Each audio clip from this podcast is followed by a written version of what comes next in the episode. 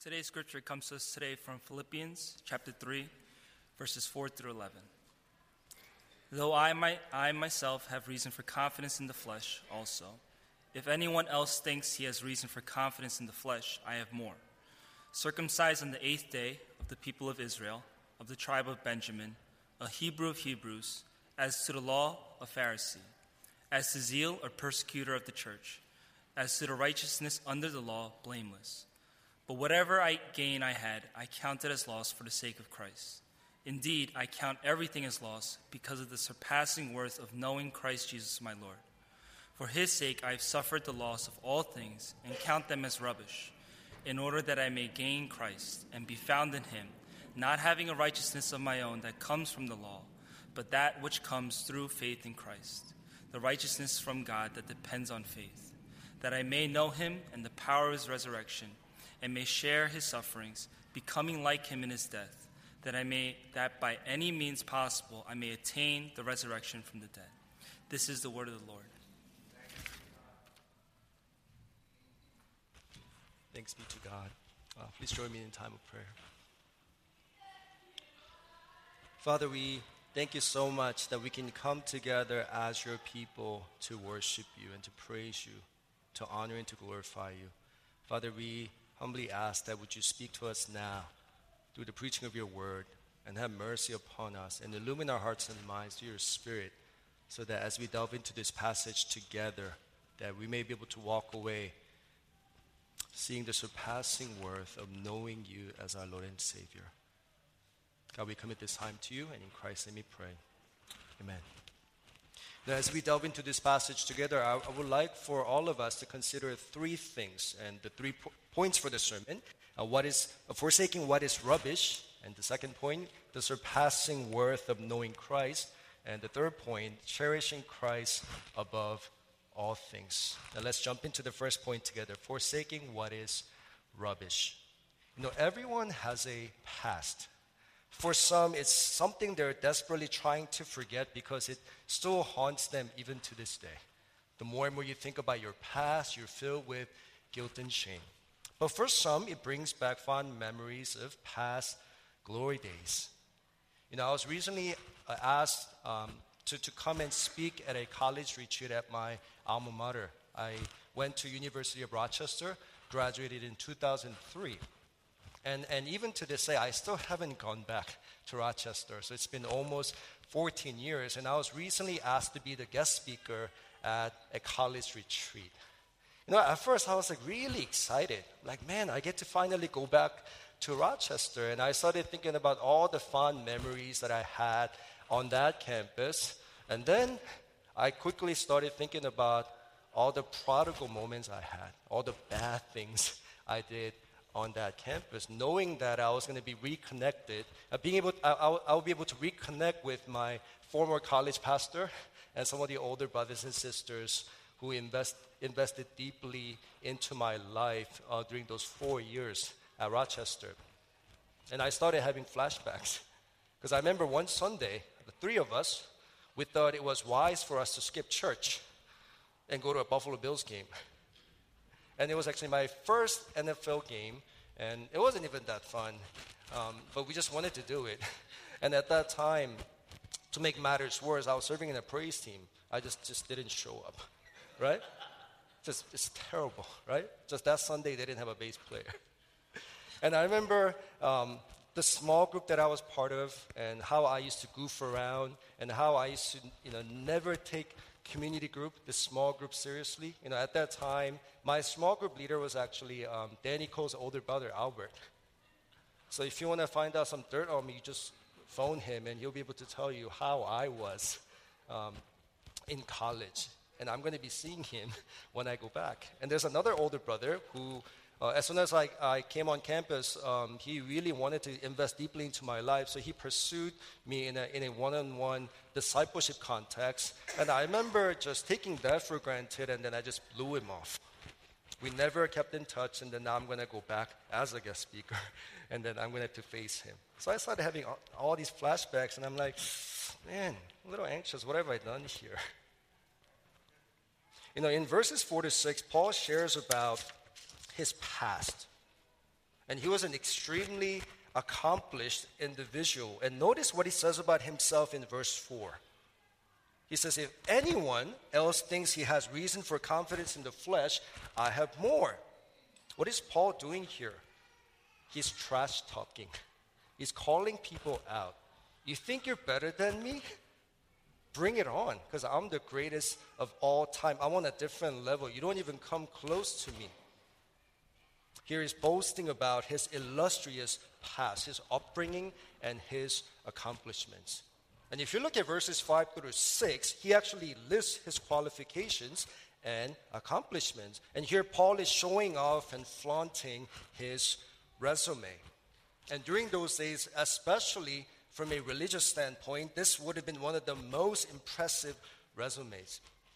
His credentials, as we will see, can be broken down into two categories. Number one, what he has inherited, and number two, what he has accomplished as an individual.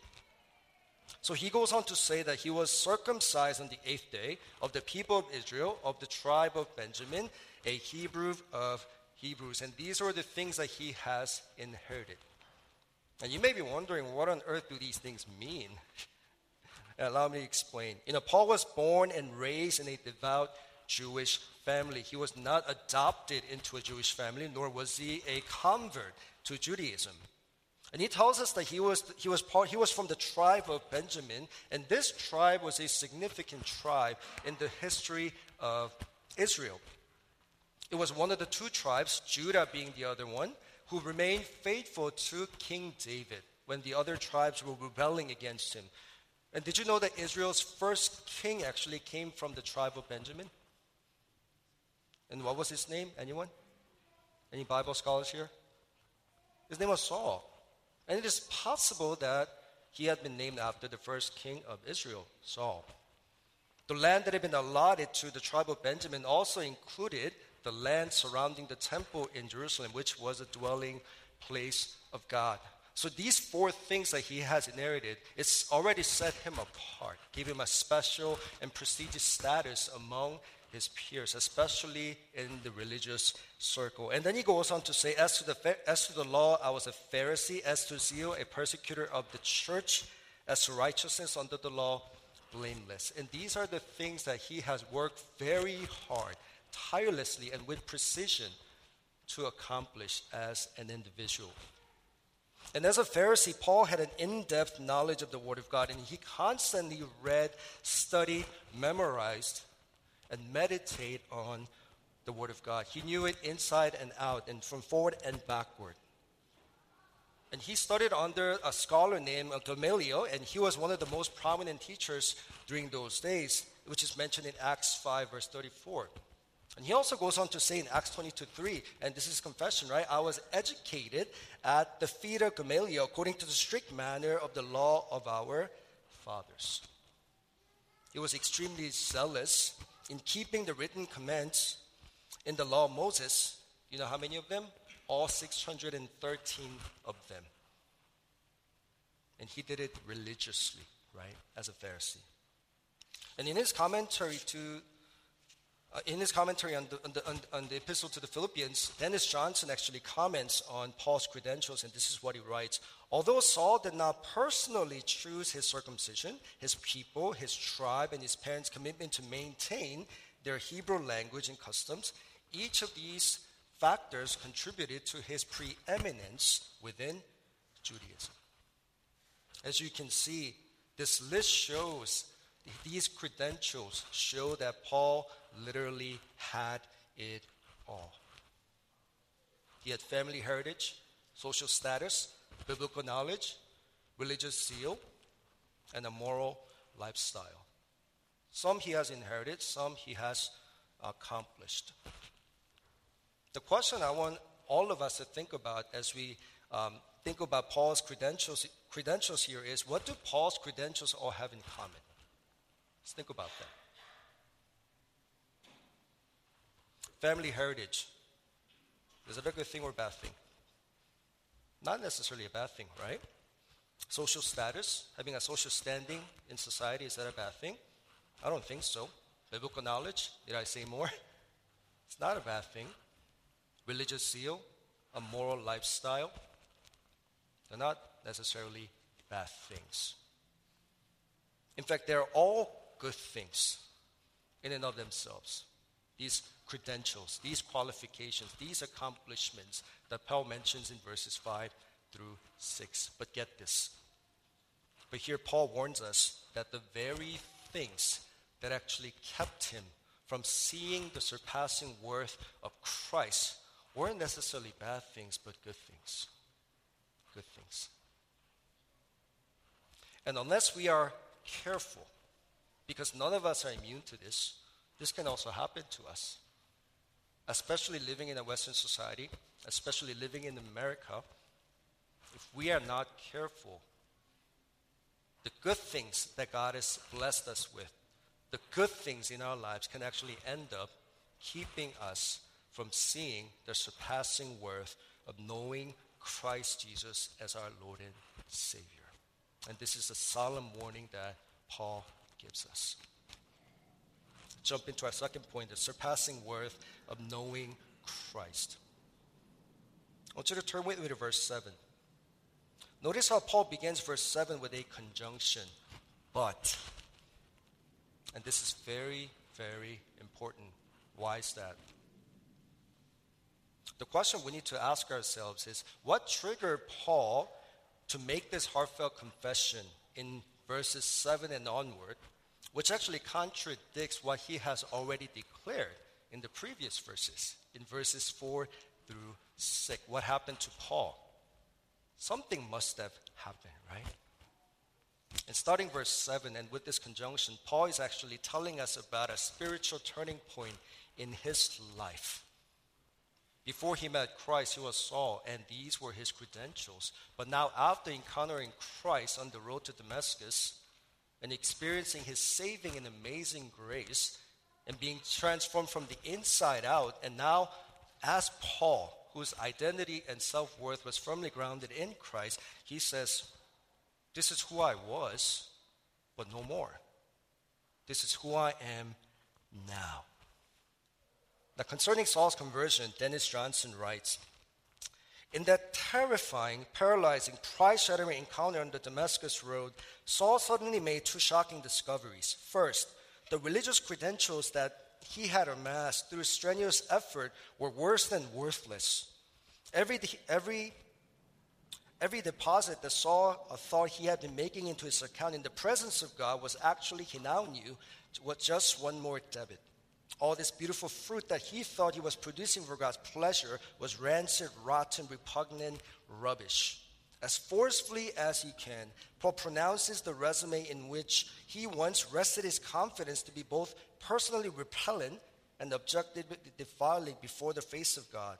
Saul's second discovery was that his previous credentials had been shown to be worthless, worse than worthless, repellent, by the infinitely more valuable treasure he, that he had found, the surpassing worth of knowing Christ Jesus my Lord.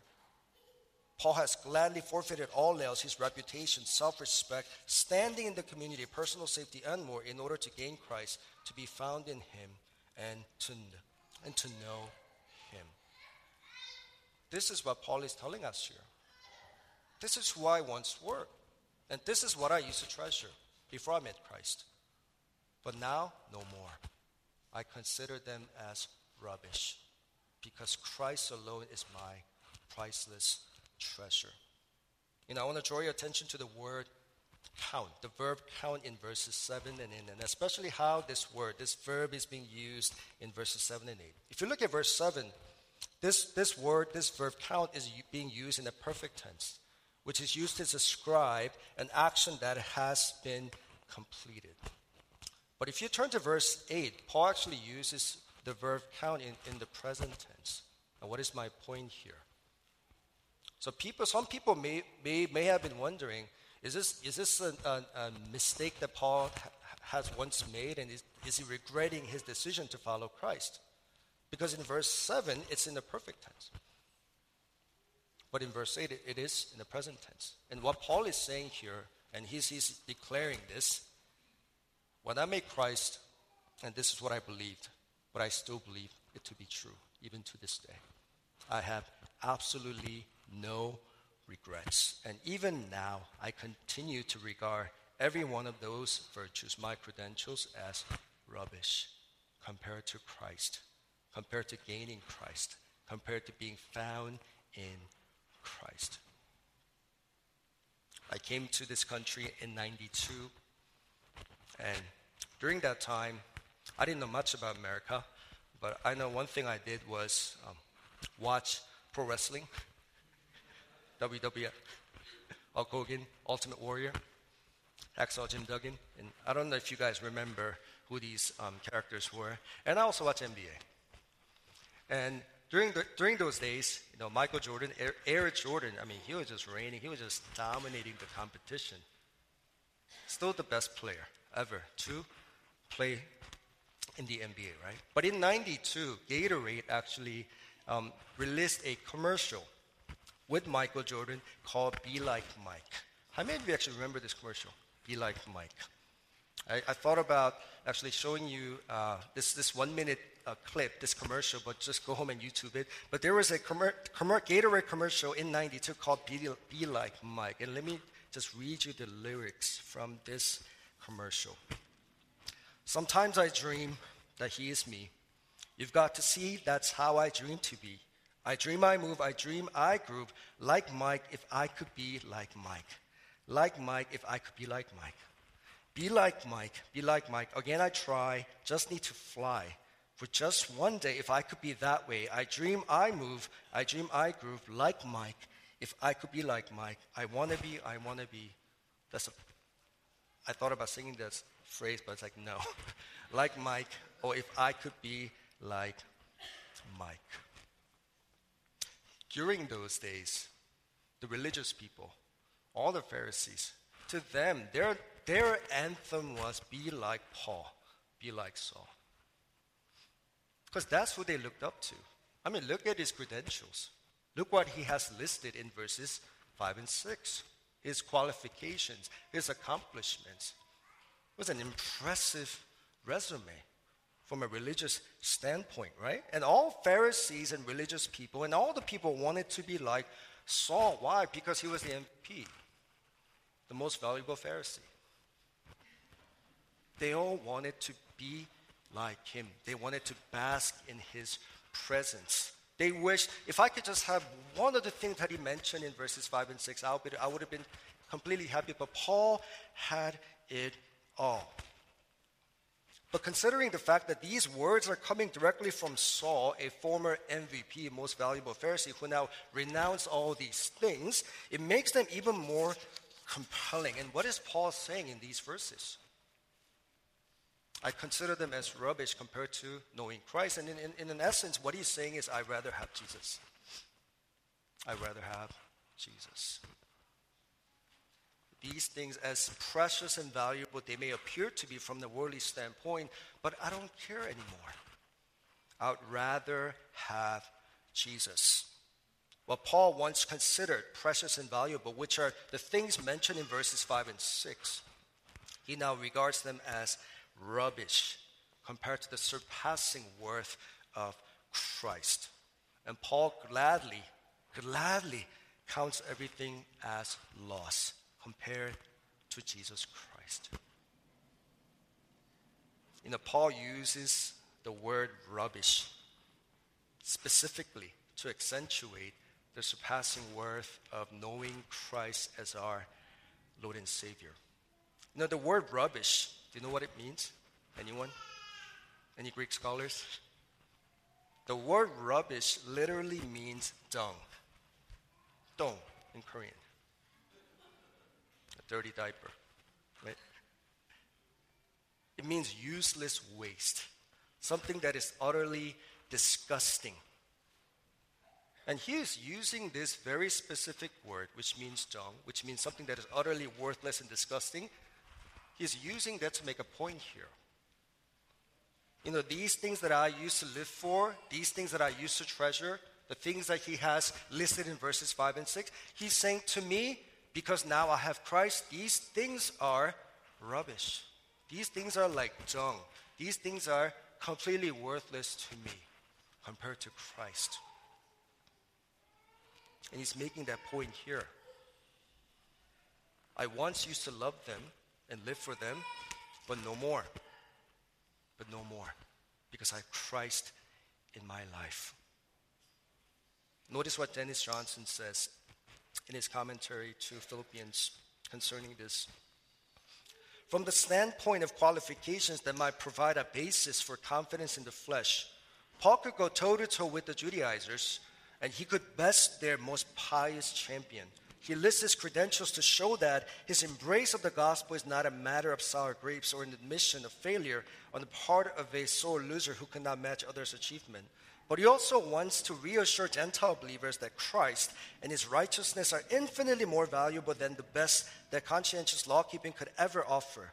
If you are honest with yourself, you admit that the same spiritual self reliance that breeds a sense of superiority over others can just as easily feed feelings of insecurity. Have I done enough? Am I good enough?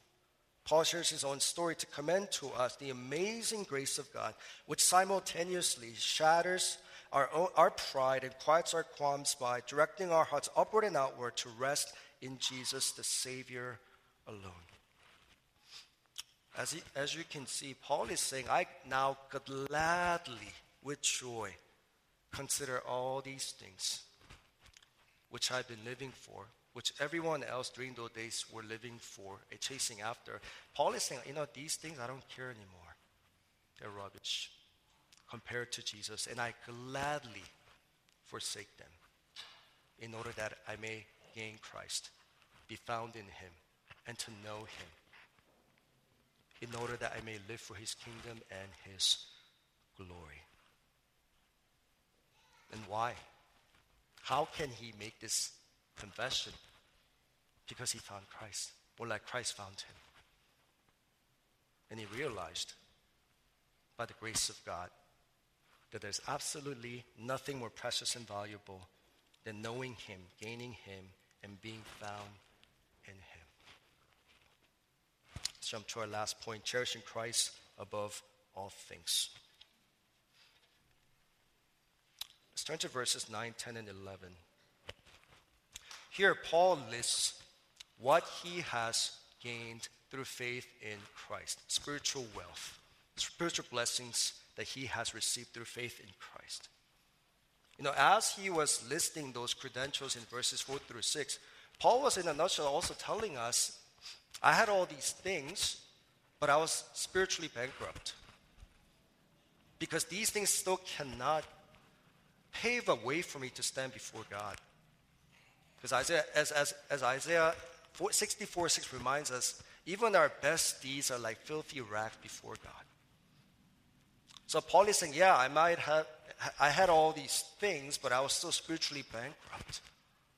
But then I met Christ and everything has changed. And in verses 9 through 11, now he lists the spiritual blessing, spiritual wealth that he has received through faith in Christ.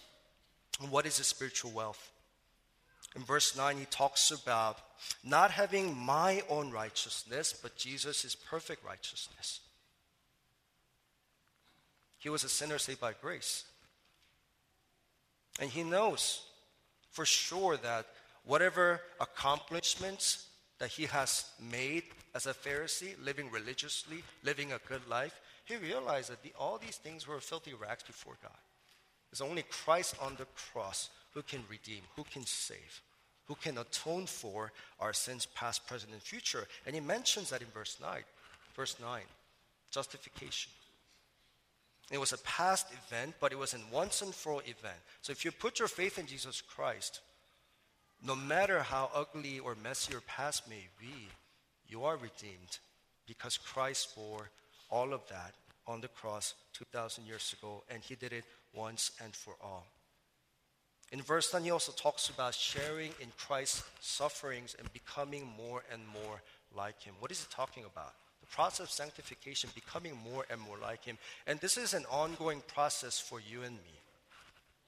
Whether you see it or not in your, in your own life, we are becoming more and more like Christ every day because of the indwelling Spirit of God who continues to work in us. And this will continue until, until the second coming of Jesus Christ.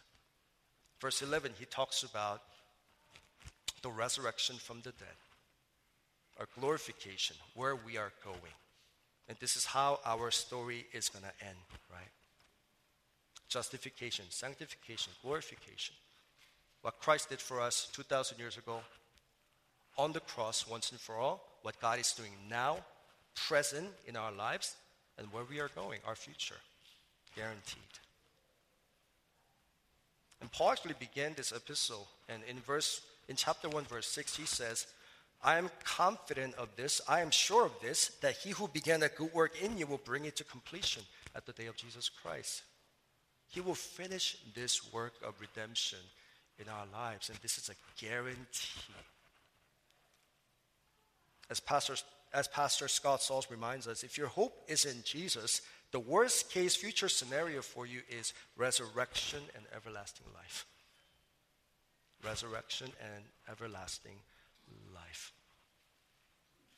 This is what we have been given in Christ. And now Paul treasures this more than anything. You can care less about what he has mentioned in verses 5 and 6 his credentials because that's not who he is anymore. His identity and self worth is firmly grounded in Christ. I used to watch a show called Antiques Roadshow. Anyone know what that is? Any, any fans here? Or at least, if you're ashamed, don't raise your hand, just nod. I see you. I see some of you smiling already. That means you know what this show is. I used to watch this show, uh, not anymore, because I thought it was interesting. I mean, the point of the show is um, people from just all over, they bring an item that they think is valuable, and then um, the appraiser from the show will tell them um, it's either, it's, it's either uh, worth something or this is like worthless, right? I remember this specific episode where this gentleman, he brought his collection, this beautiful collection of Chinese carved rhinoceros horn cups. And this is something that uh, he started collecting back in the early 70s, and, and he fell in love with the first one that he obtained, so he actually went after the other four. and by contacting you know, private individuals and going through other um, auction houses and, uh, and antique dealers, he was able to acquire the, the remaining four. And he, he brought this collection to the shop because he knew he had something um, valuable, but he, did, he, just didn't know the true value of it. And, and, and as the uh, appraiser, uh, his name was, um, I do believe, Lark Mason, and he's an, an expert in um, Asian arts. And then the moment he saw, he knew this was, this was a priceless treasure. But this guy had no idea. And so he started asking some questions. So when did you start collecting? And how much did you actually spend to, to acquire all five of this collection? And, and he spent around $5,000 um, to, to, to um, complete this collection. And then Lark, and this guy, Lark Mason, he spent some time explaining the history behind this beautiful collection. And then at the end, lo and behold, he, told, he asked uh, the, the million dollar question, right? How much do you think this is worth? So this guy, he's like, Well, I've been doing my own research, and the, the responses that have been strumming up, it, it's, been, it's been crazy. It's a lot more than what I think, but I still don't know how much it is. And this is what the guy told him. It's actually worth right now in the market between 1 million and 1.5 million dollars. And then the guy was like flabbergasted, like, serious? And then he chuckled. I guess I don't have to depend on Social Security alone. It's like, you know.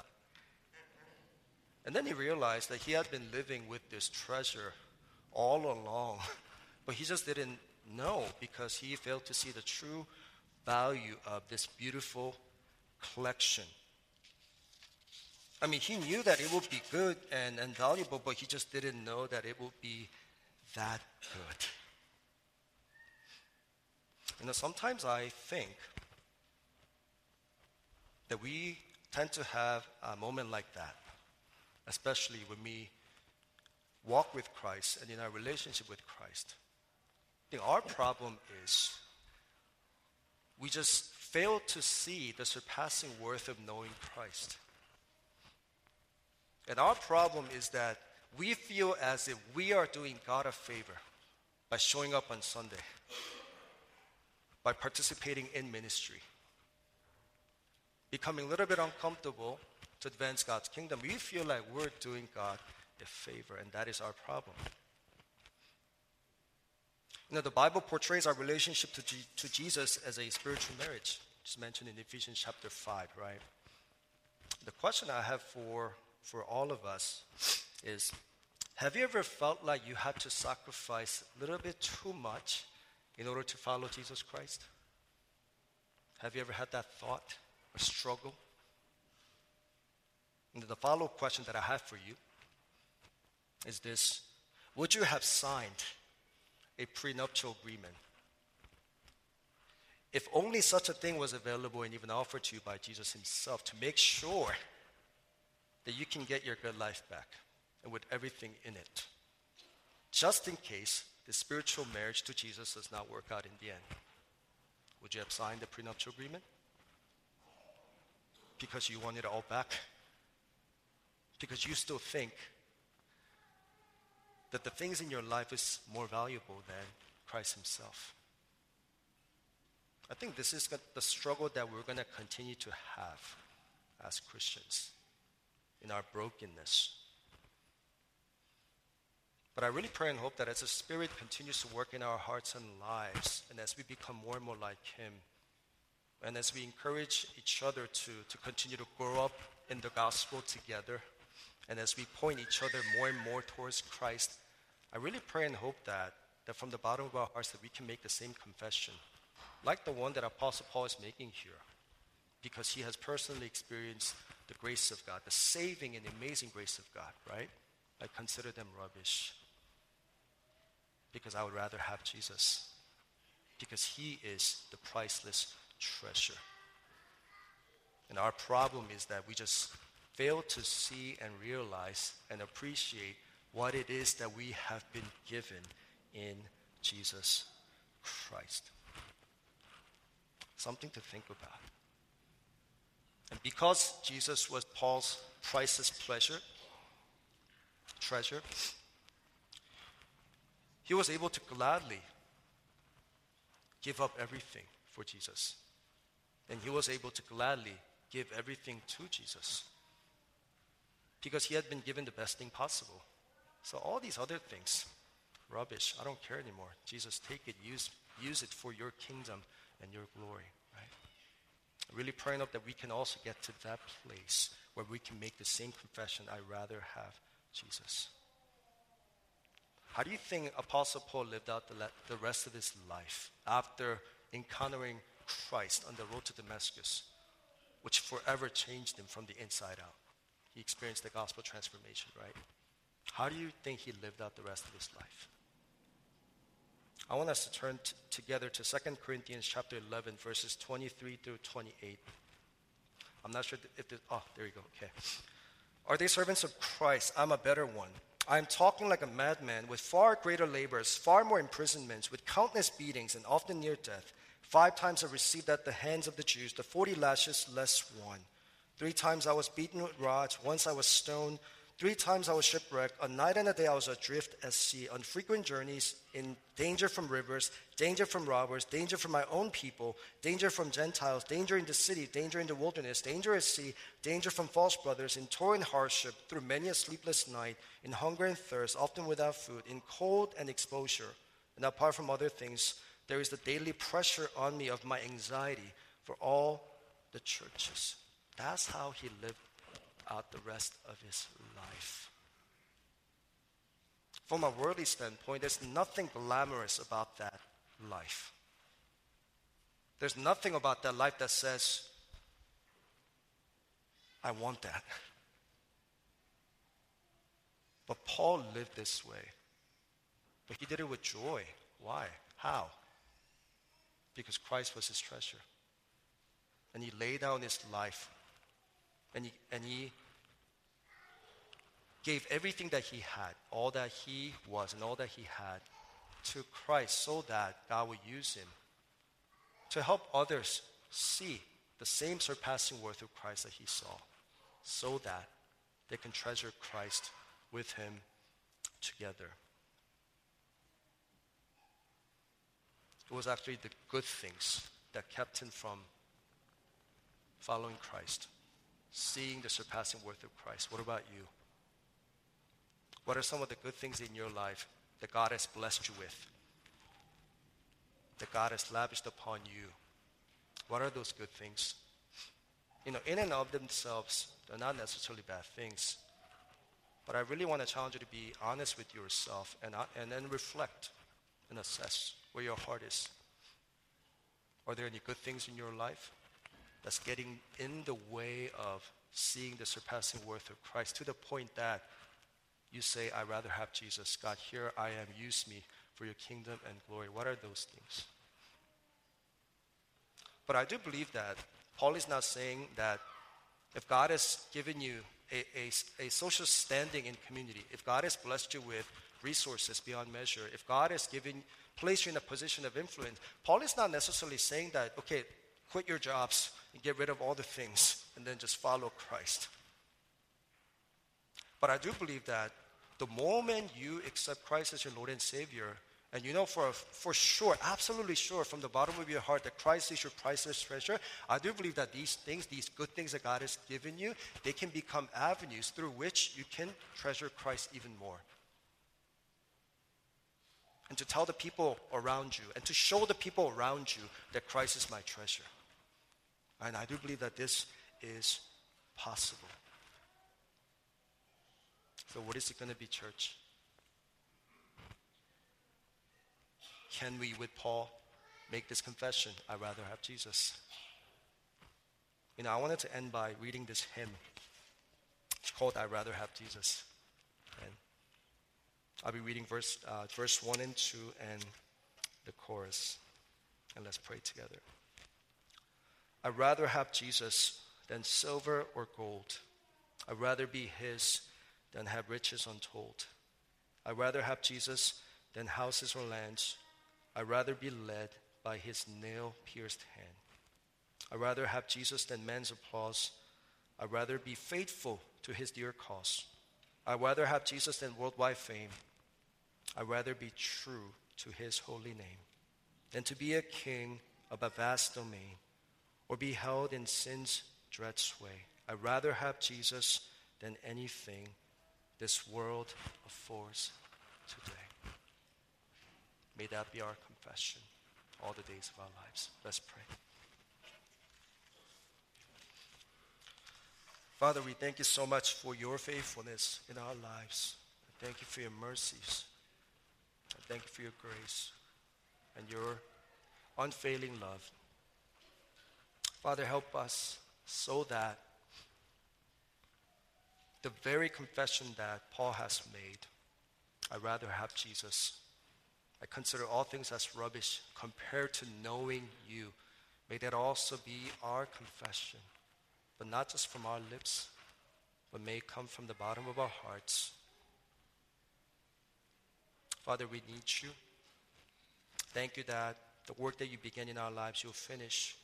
But every day, as we continue to, to be your faithful gospel witnesses in the places that you, you have called us to be, help us to live in such a way that we will show the world around us that Christ, you are our priceless treasure.